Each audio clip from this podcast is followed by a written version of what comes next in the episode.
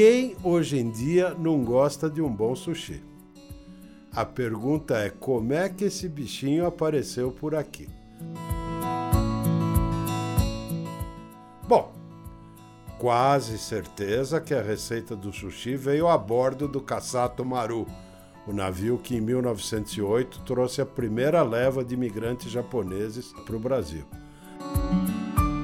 Mas o sushi era um prato de cerimônia, um prato que só era feito em festas dessas famílias. E na verdade, esse prato ficou meio que escondido nas casas de japoneses por uns 30 ou 40 anos.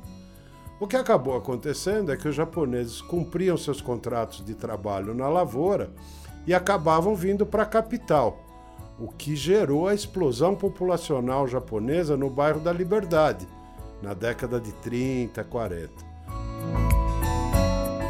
Começa a abrir botequinhos, barzinhos, os izakaya, que por tradição já lá no Japão são locais para beber e quase nunca servem sushi.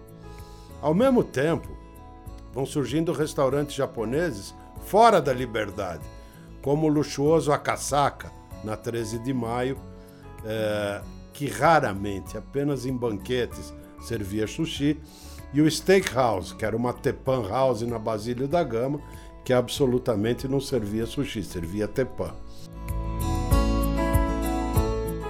Até esse momento, essa era a comida japonesa que os paulistanos conheciam. Na década de 50, começa a aparecer um monte de sushi house na Liberdade, mas basicamente eram frequentados pela colônia japonesa.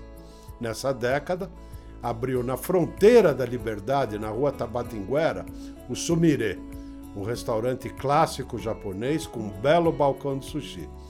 Esse restaurante ele gerou uma linhagem de grandes sushi men. Entre seus aprendizes de balcão estava Takotomo Hashinoi, que com o fechamento do Sumire abriu seu Komazushi, numa galeria lá na Avenida Paulista. Por décadas, uh, Mestre Hashinoi foi considerado o melhor sushi man e o mais mal-humorado sushi man do Brasil. O mau humor dele era notório, mas seu sushi brilhante. Com a morte do mestre, sua esposa reabriu o restaurante e chamou um jovem aprendiz dele, que naquele momento estava no Rio, e a chamou de volta e o levou para coordenar o balcão de sushi.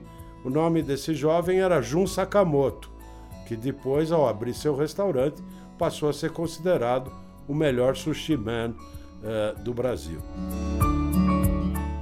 Eu acho que o grande divulgador de sushi em São Paulo e, por consequência, no Brasil foi Mitsu Tange. Ele tinha uma sushi house na Rua dos Estudantes. O Tange ele tinha muito contato com profissionais da imprensa, da propaganda, que naquele momento crescia muito no Brasil, e acabou abrindo a casa dele aos ocidentais. Eu lembro com saudosa memória as nossas noitadas no Tange e ele nos ensinando a comer o sushi, a usar o palitinho e até a quantidade de shoyu que devemos colocar e como molhar o sushi. Outra especialidade do Tange era a kakisu, a salada de ostras, temperada com pinguinhos de limão, um gengibre ralado e brotos de nabo. Que saudade dessa salada e do mestre Tange! E fica aqui para vocês a historinha do sushi.